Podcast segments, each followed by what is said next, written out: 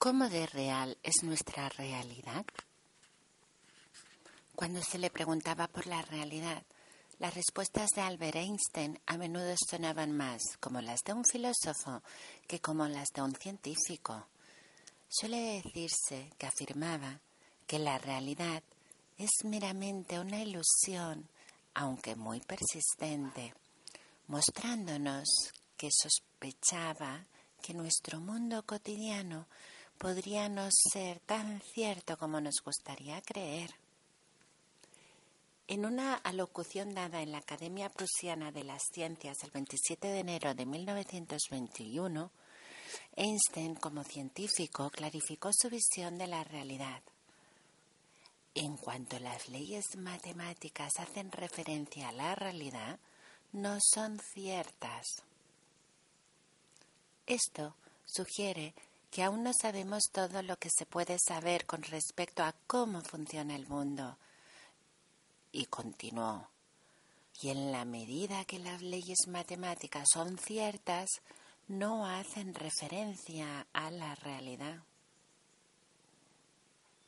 Qué declaración más poderosa y honesta con respecto al punto en el que nos encontramos en nuestro entendimiento del universo y de nuestra existencia. En palabras simples y directas, la misma mente que descubrió cómo liberar la energía del átomo, E es igual a m por c al cuadrado, nos estaba diciendo que aún no entendemos cómo funciona el universo. En el budismo mahayana se considera que uno de los sutras, textos sagrados más importantes, es el Lankavatara, Sutra. Se cree que son las palabras exactas de Buda al entrar en la gran isla de Ceilán, ahora es Sri Lanka. Entre las principales claves de este texto está la idea de que en nuestra realidad no hay objetos externos. Todo lo que existe es conciencia dentro de la conciencia de todo lo que es, tanto el mundo de la forma como lo informe, son producto de la imaginación subjetiva.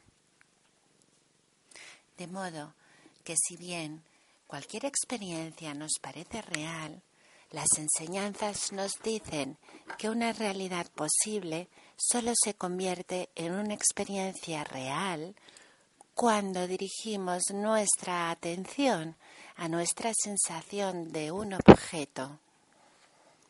En otras palabras, lo que experimentamos como nuestra realidad cotidiana es una especie de sueño colectivo.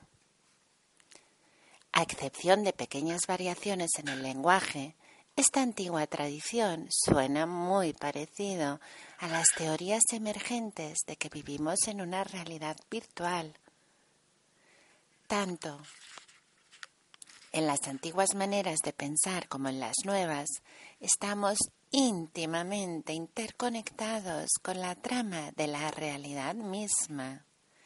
En ambas, mediante nuestras interacciones en el sueño, las posibilidades de nuestras mentes se convierten en la realidad de nuestro mundo en lugar de pensar que somos foráneos caídos misteriosamente en la experiencia de la realidad terrenal, estas tradiciones sugieren que somos inseparables de ellas.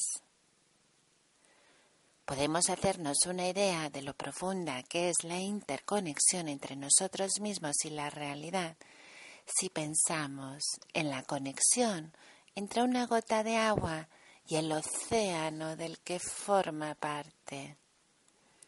Aunque es posible separar la gota y el océano bajo ciertas condiciones, generalmente resulta difícil saber dónde comienza una y dónde acaba el otro.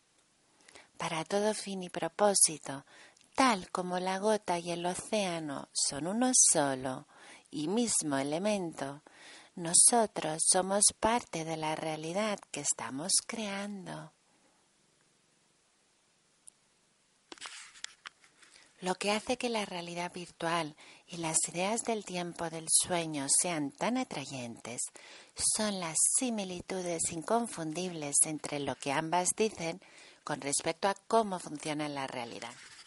Por ejemplo, como se mencionó en el capítulo 1, John Wheeler de la Universidad de Princeton sugiere que los seres humanos no solo desempeñamos un papel en la realidad, sino que desempeñamos uno de los papeles principales en lo que él denomina un universo participativo. Como participantes, descubrimos que el acto de enfocar nuestra conciencia, mirar alguna parte y examinar el mundo, es un acto de creación en y por sí mismo. Nosotros somos los que miramos, nosotros somos los que examinamos el mundo y donde quiera que miremos, nuestra conciencia fabrica algo para que lo percibamos. El elemento común que constituye la clave de todas estas ideas es que en un universo participativo, tú y yo somos parte de la ecuación. Somos al mismo tiempo catalizadores de los sucesos de nuestras vidas y experimentadores de lo que creamos. Ambas cosas están ocurriendo al mismo tiempo. Como creadores y experimentadores, la pregunta que debemos plantearnos es si nuestra interacción con el universo está creando y modificando constantemente nuestro mundo, ¿Cómo sabemos el efecto que tiene cada tipo de interacción? En otras palabras, ¿cuáles son las reglas que describen cómo funciona la realidad? ¿Somos lo suficientemente sabios para reconocerlas cuando las veamos? ¿O es posible que las hayamos encontrado? ¿Podrían las leyes de la física estar mostrándonos los diversos aspectos de cómo se despliega la realidad? Si es así, a medida que los científicos resuelven los misterios de la naturaleza, nos van mostrando las claves espirituales que nos capacitan y fortalecen. Sin embargo, desentrañar los misterios significa explicar todo lo que ocurre al enunciar las reglas, y esto incluye las anomalías, esos datos que no siempre encajan en las predicciones teóricas. Como suele ocurrir, son las anomalías las que nos ayudan a desentrañar las claves sutiles del funcionamiento de la realidad. Esto nos lleva al punto en el que nos encontramos ahora mismo. Creencia 25. En una realidad participativa estamos creando nuestra experiencia, además de experimentar lo que creamos.